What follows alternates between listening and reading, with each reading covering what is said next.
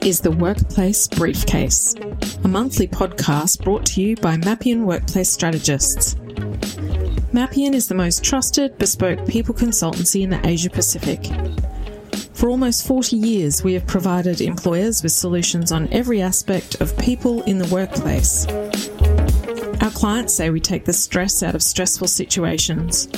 We help you align your people with your organisation's objectives and our promise is to maximise the people impact needed to achieve your vision.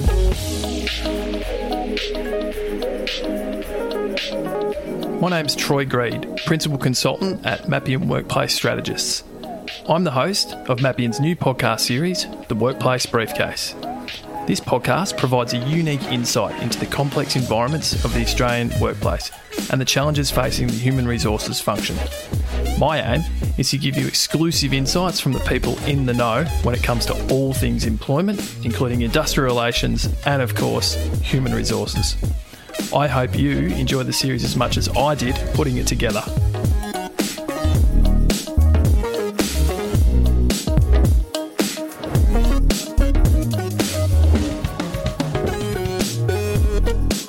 Today's guest has 40 years' experience in workplace and industrial relations. We're talking to the Honourable Graeme Watson, who's been involved and settled some of the biggest and most publicised industrial relations cases in Australian workplace history. Considered the workplace warrior by the Australian Financial Review, Graeme has served as the Vice President of the Australian Industrial Relations and Fair Work Commissions. More recently, he was the Senior Ministerial IR Advisor to the federal government from 2018 to 21, helping draft the IR reform proposed to Parliament under the Morrison government earlier this year. In 2017, Graeme famously made headlines when his resignation from the Fair Work Commission to the Governor General was made public through a letter to the then Minister of Employment, Michaela Cash, citing his resignation was based off the business community's views of the Commission being partisan, dysfunctional, and divided. The most decorated IR expert in Australia has now partnered with one of the most prominent workplace law firms, Corrs Chambers Westgarth, and the high profile appointment already looks to be paying dividends for John Tuck and the team at Corrs as Graeme forges his way back to his roots helping Australia's biggest companies navigate their way through the complexities of enterprise bargaining. In this episode, we speak to Graeme about his industrial relations journey and the evolution of enterprise bargaining, from ex prime ministers receiving massages in the courtroom to defending the industrial relations dinosaurs from fossilising and extinction. This episode has a bit of everything. We deep dive into IR reform, discuss the slow death of enterprise bargaining, and the fundamental changes required for business productivity through bargaining on the other side of COVID. Graeme shares his advice, his suggestions, and ideas on how businesses need to adjust when crafting their EA bargaining strategies. Welcome to the Workplace Briefcase, Episode 2 Industrial Relations, Frustrations, and Bargaining Ramifications. After our podcast with Dave Ulrich in Episode 1, we we really stretched ourselves in terms of raising the bar with with who we interview. Um, we're happy with that with this stretch because we think the next guest is in fact uh, another big ticket item, and we continue to raise the bar. He was he was hard to get. I sent my people to speak to his people, but I'm glad to say that today uh, our guest for episode two on the workplace briefcase is Graeme Watson. Graeme, welcome to the workplace briefcase. Very pleased to be here, Troy. Great to see you. Excellent. And Graeme, I just realised uh, at the day of recording today that it's actually Are You OK Day. Uh, it would be um, be wise of me to, to check in and, and, and see that you're okay. And, and how's lockdown treating Graeme Watson? Have you learned any new skills? Are you how do you fill the time? Look, um, it's uh, it's quite good. Uh, good working arrangements in lockdown. I've had uh, a number of calls I've made to uh, today to a number of uh, long-standing members of my golf club. I'm on the board of the golf club, and uh, I think there's a lot of people doing it a lot harder than you and I, Troy, even with your young family. uh, and uh, people that are living alone um, and uh, you know, not being able to get out and about. Uh, but we've uh, we've been in touch with them, had a bit of a chat just to check how they're going, a few things we can help with them, and uh, it's they're very appreciative of the contact, and I'm sure we'll get through. Um, very frustrating as it is. Yeah, I tend to agree. I've made uh, I made a few phone calls to a few friends who I haven't spoken to for a while this morning. I've got a few more to, to get back to this afternoon. But I agree, it's uh, it's a tough time. But uh, uh some of us have you know in, in a better position like us than others. So yeah, I, am certainly grateful for being able to work, but also try different things like this podcast. Albeit my, my sort of strutting around the house, uh, posing to be someone like Derryn Hinch. I might get there one day, but uh, much to my wife's disgust. But it's well, I, uh, I hope you don't get to be like Derryn Hinch. And, uh, yeah, so. Um, but uh, no, I did enjoy your first podcast, uh, Troy. I think that was uh, very interesting with Dave. And uh, I was a bit concerned about you at one occasion. I mean, he, he identified you as an IR guy. And I think he basically said uh, IR is for dinosaurs, isn't it? Or something to that effect. It's, it's a thing of the past. And I, I just wondered whether you resembled that remark. Not at all, and I, I, think we might have edited further more than uh, than than Dave actually alluded to, um, particularly the the dinosaur quote. Given that several individuals, including yourself, were, were on the radar to, to interview, and that's by uh, no stretch a reflection of uh, of the IR professionals. I, I, I, did query myself if that would fall uh, or find me in a little bit of trouble. Oh, look, Dave was exceptional, but like I said before, we've raised the bar to a whole new level today, and I'm sure there's plenty of people listening that um, that are certainly uh, interested in in your insight uh, among a lot of the hot topics in IR at the moment. But I think it's important that we understand a little bit more about Graeme Watson. And, and interestingly, just before the, the, the, recent lockdown, you and I caught up. We, we had a coffee face to face. And five minutes in, you, you, take a call from the AFR editor. Uh, that's Michael Stutchbury. He's seeking your comments on the uh, Rossato High Court decision. You've come a long way since the, the days at the University of Sydney. Did you ever imagine that that all that time ago that you'd be taking calls from the likes of, of Michael and the AFR, and you know, that would just become a, a matter of procedure. You know that you'd eventually, realistically, become you know, the most influential industrial lawyer in Australia. Did you ever imagine that that this is where you'd end up? Well, I don't know whether receiving a call from Michael Stutchbury is the height of uh, height of everything, but um, it was a good editorial in the end. Uh, any editorial that uh, starts off uh, writing about casual employment and uh, talks about the castle and quotes from the castle must be pretty good. Um, it was a good editorial. Um, and uh, of course, uh, thought leadership uh, is uh, fundamental importance. It can't be anything more important than that. Uh, something that I'm um, very keen to contribute to. And but to answer your question, in no way would I have predicted that. And um, uh, I've continued to surprise myself as to the, the, developments in my career. I'm towards the end of my career, but I hope to achieve a lot more in the uh, in what's left of it. Uh, and yeah, totally surprised. In fact, um, I might just let you into a little secret, Troy, if you don't tell anyone. That uh, uh, I actually had trouble getting into a law faculty to study law. Uh, and and when I finished my law degree, uh, I decided I didn't want to practice law. It was uh, not the sort of uh, thing that I was interested in. So I got a job um, working in industrial relations, and that's how I started. And uh, through that, later moved into the law and was able to combine the legal qualifications and the the practical skills that I I got working at an aluminium smelter. And uh, it all came together. And uh, yes, whether it's a call from the editor of the, the AFR or giving an address to the European Labour Court Judges Conference uh, or uh, catching up with the members of the National Labour Relations Board in the US or the president of the Employment Appeals Tribunal in the UK.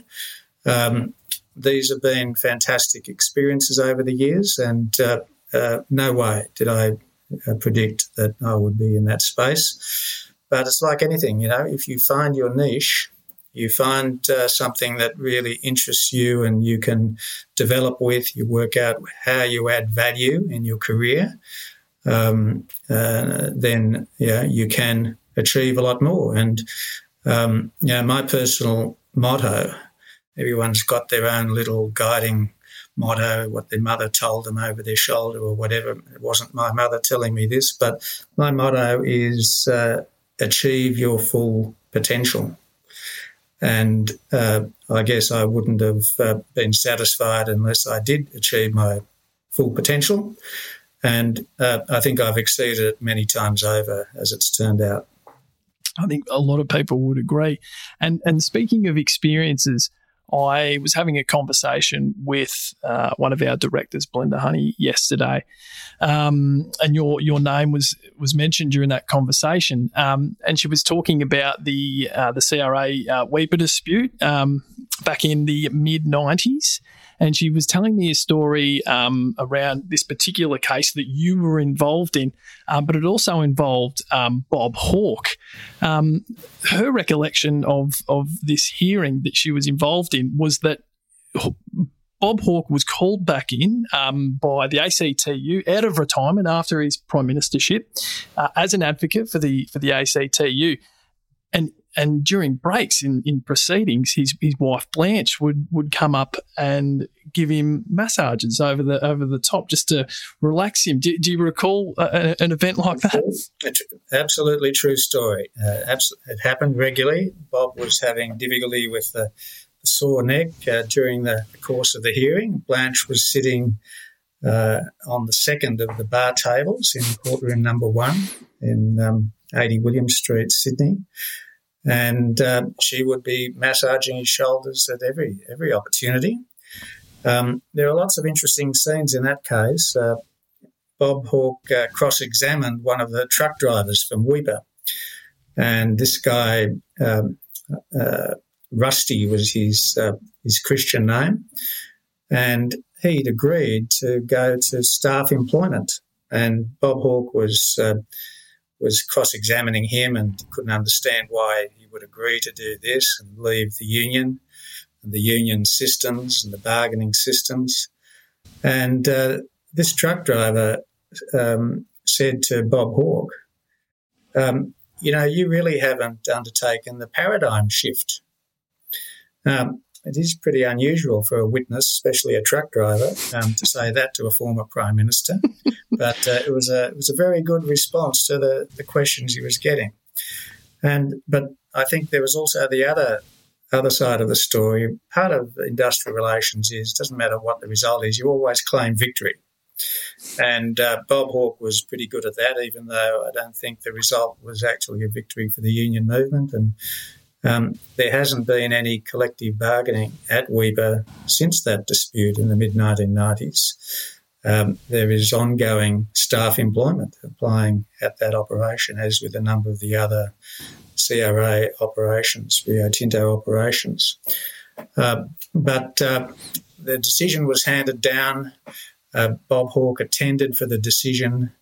He then went and gave a press conference and gave hugs to the um, the union members uh, that had come along for the case, and uh, and of course he claimed victory. And he was so emotional, a very emotional person throughout his life. One of his endearing characteristics, and a tear came to his eye uh, as he was uh, claiming victory in the press conference. And uh, Tandberg in the Age wrote a wrote a cartoon of Bob Hawke with a tear coming to his eye, and the caption was "The Weeper Dispute."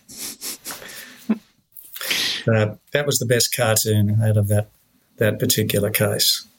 And it's look, it's the year's 2021. You know, we reflect on those types of cases, but in terms of where we're at now, um, I mean, look, a lot of us, including yourself, would probably want to forget 2021.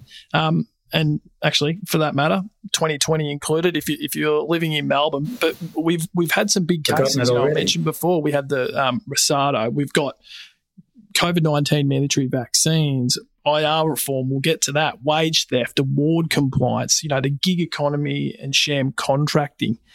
Uh, you know, the, the, Fair Works PR agenda. I sat in on an information um, session yesterday where they're, they're starting to roll out a few initiatives. You know, there's a lot going on. It's a pretty good time to be working in industrial relations, I think. Do you agree? I think it's very important for business and uh, and the economy generally. It's always been quite important, but I think uh, combination of the economic impact of the pandemic, uh, building on other changes, automation, artificial intelligence, uh, changes in community values that have occurred, uh, and uh, it means that now in the recovery phase uh, big issues for business all relate to employees, how they're treated, how you deal with them, how you transform a business, the impact on employees. All those things are, are fundamental for business and, and they need to be embraced and understood and acted upon by the senior levels of business. It's not just a matter of the HR professionals um, or um, the IR advocates or service providers or whatever being active in their normal space. This is really strategic matters for businesses generally, and they're all in that space. Uh, very challenging times. Mm. And, and I mentioned to you um, earlier this week when we caught up, there was a report last week. Um, a federal parliamentary committee um, got together. They've they're looking to create a, a new uh, what they call the Fair Work Inspectorate to replace what is the, the Fair Work Ombudsman. A lot of the focus that they're proposing um, is to focus on dodgy visa arrangements, uh, and they're talking about giving unions um, or union officials rather more power to audit businesses on such things like visas. Um, being in Victoria, unions do have a lot of access in comparison to some of the other states.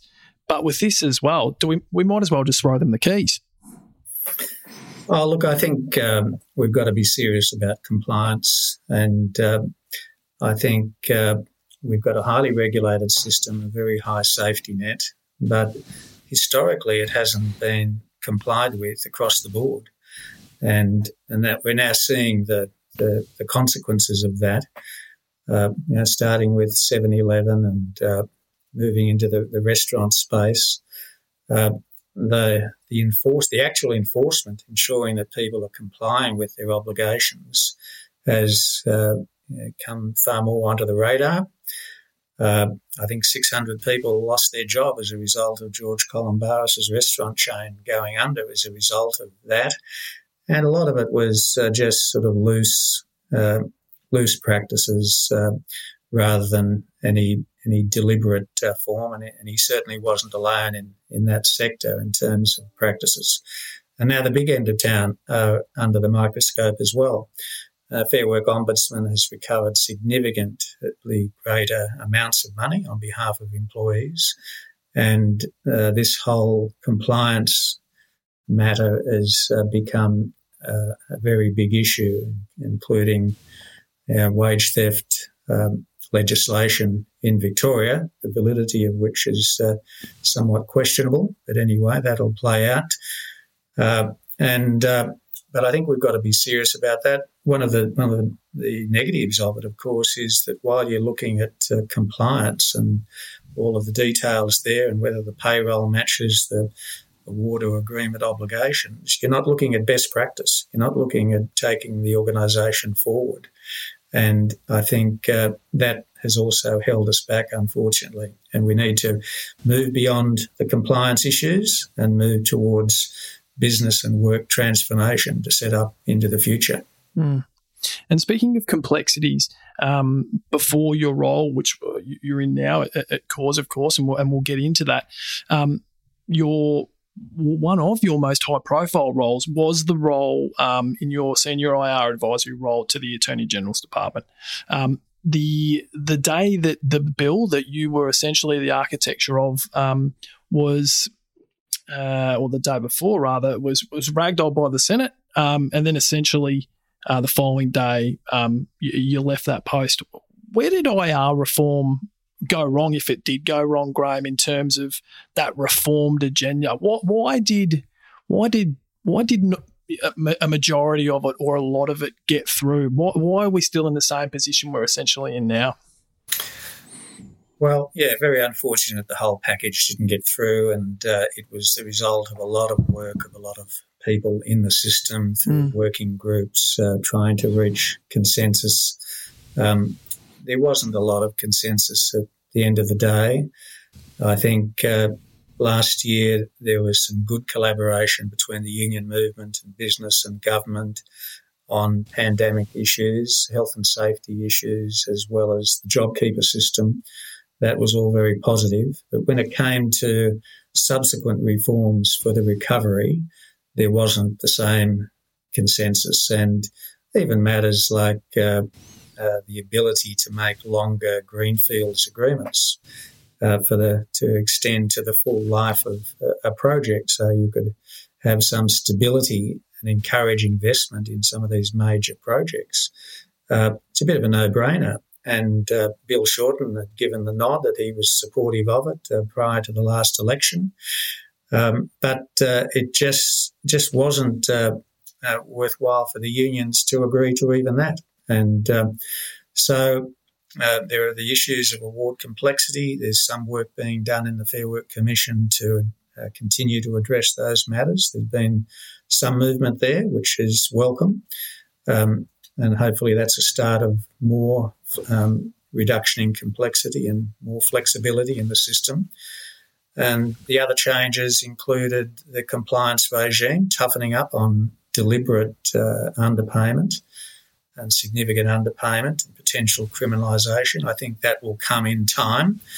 But there was there was a balance of uh, reforms. There were many things that were very much uh, uh in favour of employees, and many that were, were designed to simplify the system, such as the enterprise bargaining system, which is what the unions want as well as employers want. Uh, the system is too complex and people are moving away from it, um, partly uh, because of the complexity and the hassle involved in it. So it's a pity that those changes didn't happen.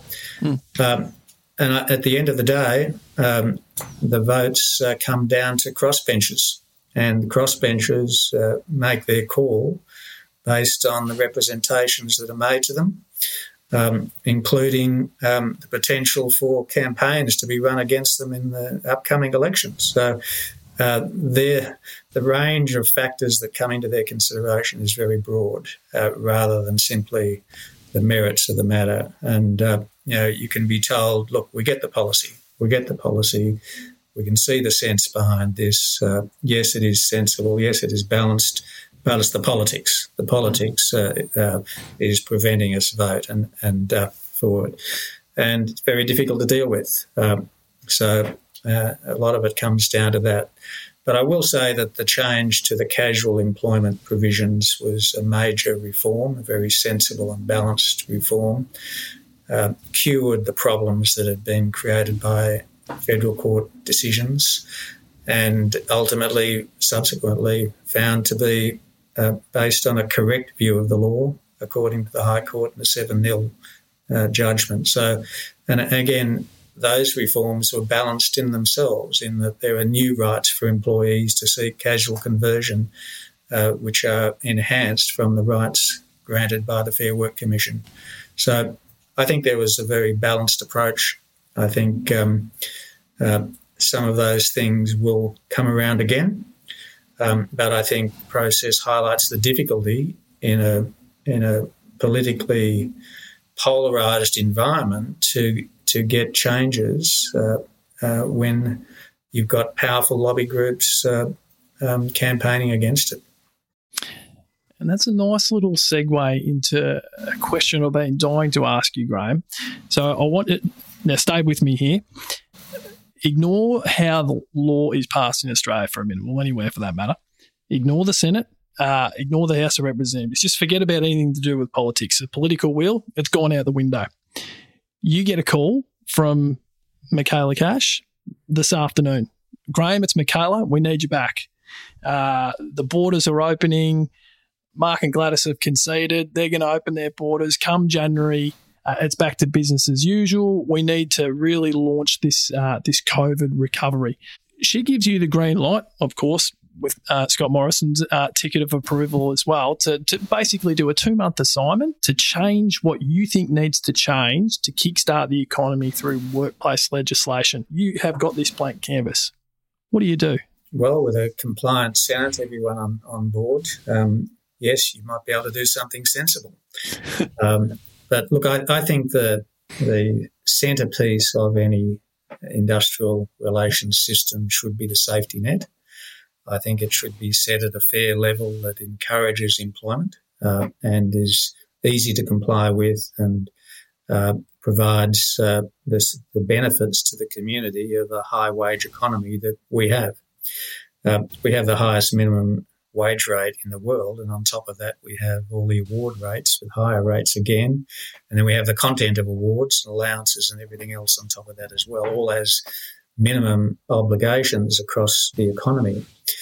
Um, and we have other other leave entitlements, some things that are uh, unprecedented in the world.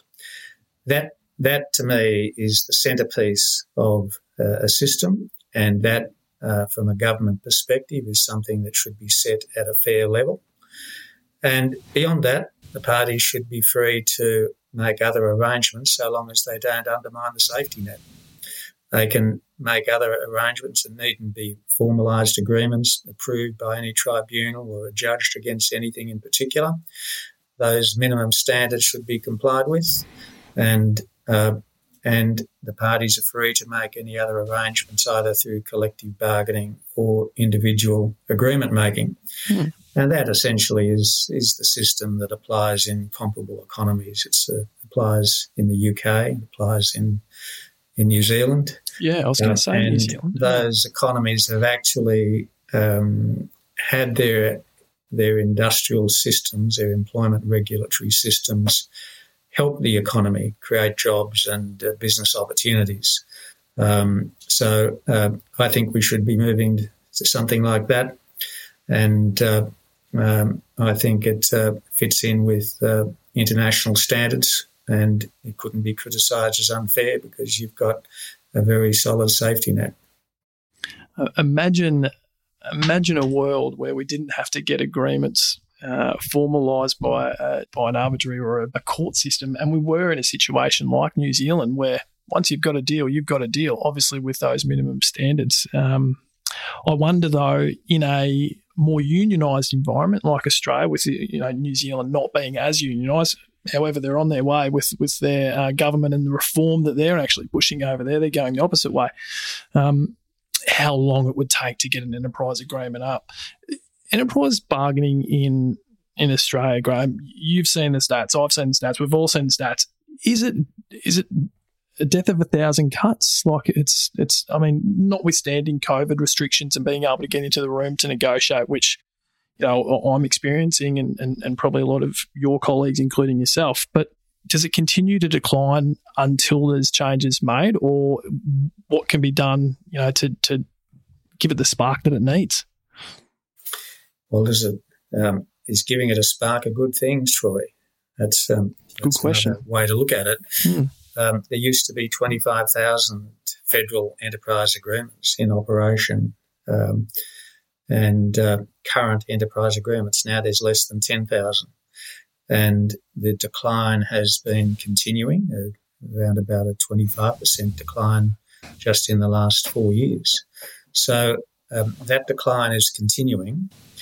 Um, I think it's a product of a number of different things, some of which are uh, unhealthy in terms of, I think the award compliance matter means that a lot of people are focusing on just complying with their obligations and not making arrangements in excess of that or going back to the award, even though they might have had over, over award arrangements.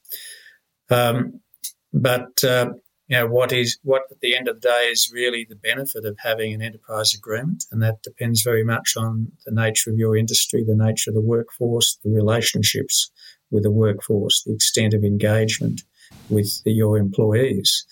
Uh, and there's very limited ability to modify provisions of an award. Um, you can do it at the edges as long as you compensate by other over award benefits. So you can you can get some advantage by making an agreement, but it's far more limited than it was thought to be in the past. Um, that has meant that you know, major retailers are not looking at making agreements in the same way that they they have in the past. The other benefit is that it provides some stability and protection against negotiations, uh, protected industrial action, and uh, logs of claims and renegotiating agreements and the like, either from existing unions or new ones coming in.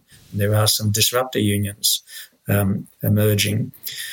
And that's important um, if, uh, if you're vulnerable um, to that sort of pressure. But if you've got your employees on side, that they're happy with the terms and conditions, they're being treated fairly, and and they're actually not interested in um, in enterprise bargaining, and they're not um, pressured to um, or not wishing to join unions and engage in more bargaining.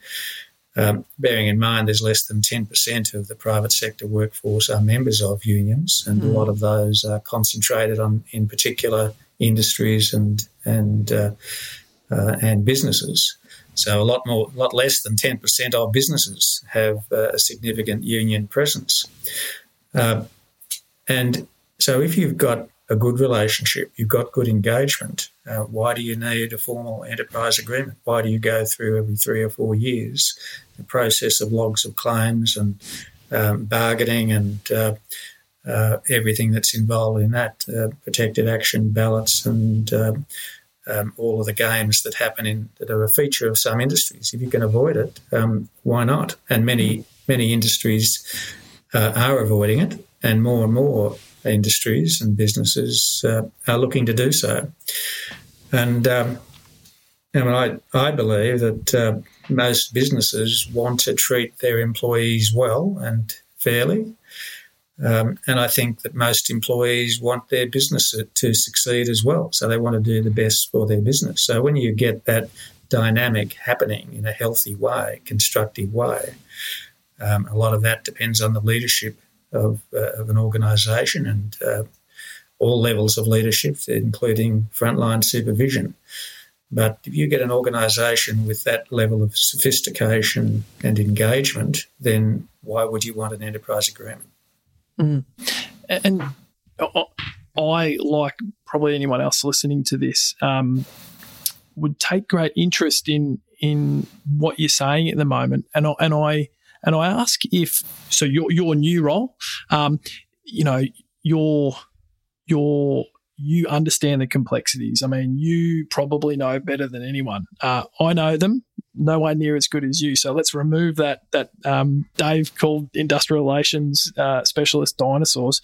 But your your your role now at Corrs, you are looking to promote strategies uh, like you just mentioned before, because and the reason I ask, and this is a topic that, that myself and my colleagues talk about quite regularly, is the biggest frustration that we've got is is you know getting companies to hold the line. So sticking to their strategy, you know, investing all this time and money into a process, and then they cave.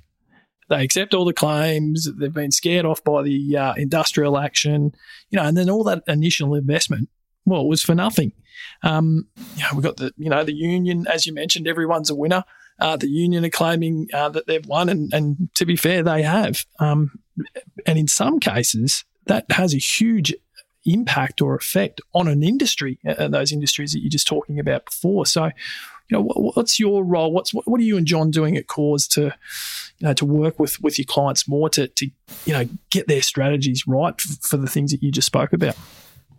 Yeah, look, I, I wouldn't be too offended if I were you about being called a dinosaur, Troy. And um, uh, but I think you know you've really got to really got to think of where you stand uh, on all of this. I mean, uh, are you really part of the system? Are you a dinosaur, or are you um, are you an environmentalist? Are you helping you know save the dinosaurs? Are you supporting the dinosaurs?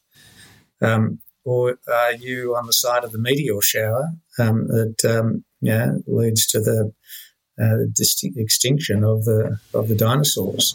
And I've got to say, I, I don't I don't really disagree with um, with Dave on this. I think IR is uh, is something that uh, um, most businesses are better off without. Uh, they're better off uh, with uh, you know strong HR principles that lead the way rather than being dictated to by the IR system.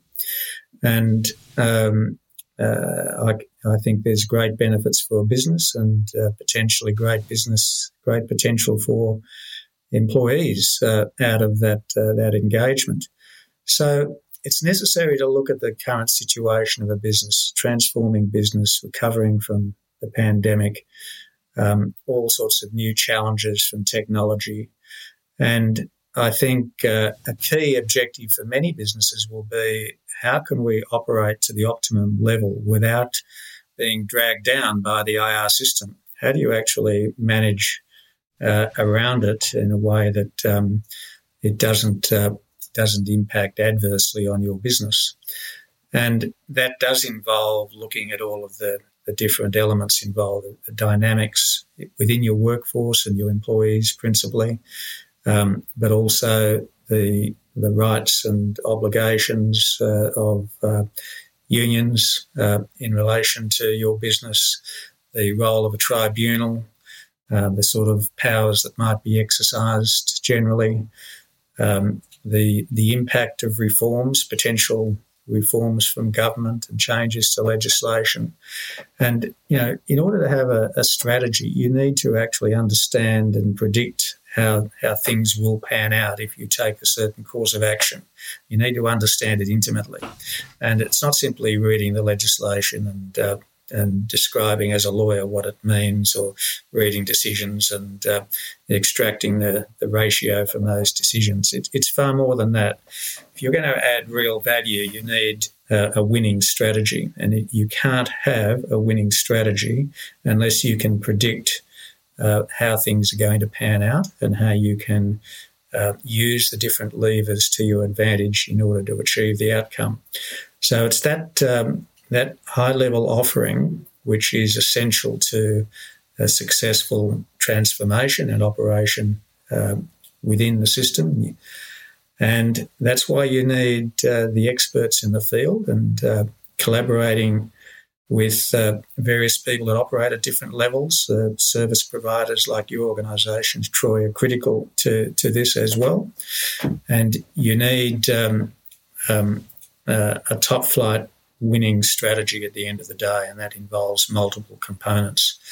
Um, and I think uh, business, there's a thirst for business in business for that um, that product, um, and um, uh, businesses will find that the investment they make in developing and implementing a good strategy will pay for itself uh, many many times over. You know, um, it's it's the sort of example of the Weipa dispute where you know, they haven't had to be involved in collective bargaining for the last uh, uh, 25 years. Um, that's a lot of um, lot of time to spend on productivity improvement and uh, looking after the employees and you know, building the business and the, the culture within the business positive things that you like to see in a successful operations. And the mining sector in Australia is is actually um, top rate um, on a world standard. It's um, highly productive, good culture, good practices, very well paid. Um, you know, that's the sort of thing that it would be good to utilise uh, in more businesses uh, if we can interesting. That was very, very insightful. And yeah, look, it's a big one. We, you know, particularly where, where the, the, clients that we're working with at the moment, we're, we're trying to do a lot more work around, you know, that the culture and getting the employees on board, um, using yeah, using the workforce to you know improve the, the productivity without getting caught up in those in those details and the complexities that, that come along with bargaining. Um, will we get to a to a you know to a day where you know it is a lot more productive? Um, hopefully, the system is what the system is, I, I guess. Um, but it's being able to, like you said, yeah, utilize utilize what we know and those experiences. I think uh, that, that the the other element to that that um, I should have mentioned is that you need buy-in by senior senior levels of the organisation. If you look at all of the successful exercises that have occurred, the leaders have understood fully what's involved, uh, what the prize was going to be, and they have, uh, have researched and got the assistance around them to to have uh, that best strategy which they buy into. If you don't have that, and you've got uh, other levels of organisations uh, having difficulties managing up as well as managing down, and yes, uh, it all gets too hard, and uh, the company caves. In the example you gave, well, you basically taught um, the unions uh, how to win next time and and uh, who could blame them from behaving in exactly the same way? Mm. What you need to do is uh, you know really get that firm commitment uh, and buy-in and uh, the confidence of the senior leadership to to carry through with it, and and then you need to deliver. Uh, and when you when you can, when you do deliver, the, there's a significant prize, and there's plenty of examples of that. Mm the yeah, and I think from a workaround point of view, there is a serious question as to whether or not you know we, we you know enterprise bargaining is a thing of the past, and um, you know it, it does look like that that that the parties are working towards sort of creating something that's uh, easier to to construct. I mean, I like I said, sat on a an information session with uh, Deputy President Masson yesterday. He's doing information sessions, or the Commission is rather, on on uh, awards and some of the um, complexities or, or, issues that they're seeing with submission of, of, enterprise agreements. The Commission, I tip my cap to them. They copped a lot of criticism over the last twelve or eighteen months, even longer, particularly in terms of turnaround and uh, the issues with the, the better off overall test, etc., etc. Um, they're implementing um, digital. They're they're moving into the new world, um, and they're maybe the proof will be when it comes out. But they're they're, they're trying to eliminate um, human um, errors. Uh, and the, you know the ones that we've seen over the years, whether it be the a spelling mistake in the rep rights or a staple or, or, or those types of things. So, hopefully, we can all come um, together at one point and, and a new system um, is better for everyone in reality. Um, your role at Corrs, Graeme, if people want to get in contact with you, how do they go about that? Um, well, I think uh, contact details are on the website. Um, I've got uh, a very strong national team. We have offices in Perth, uh, Brisbane, Sydney, and Melbourne.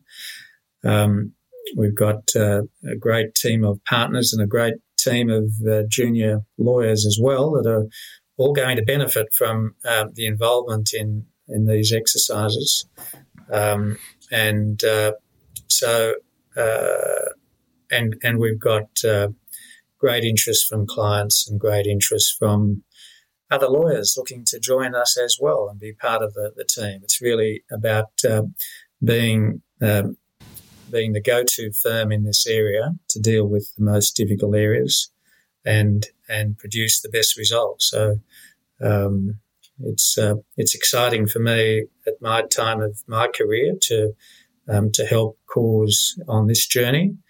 Um, and uh, but I think just the, the economic circumstances and everything with the impact of the, of the pandemic, but also the the ability that I have to combine my experience on the commission w- with government and also with uh, many other major transformative uh, exercises in the past to bring those learnings together to produce the best strategies and the best results.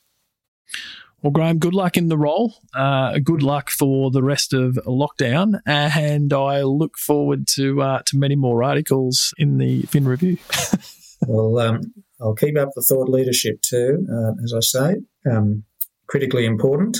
And um, yeah, very much enjoyed the, the chat today, Troy, and uh, uh, all the best to you and your organisation. I think you've got a very important role to play. And uh, the first podcast was uh, very entertaining and uh, valuable. So hopefully the series doesn't involve too many dinosaurs. Um, I wondered about the briefcase, though. Is that a, do, does anyone use a briefcase these days?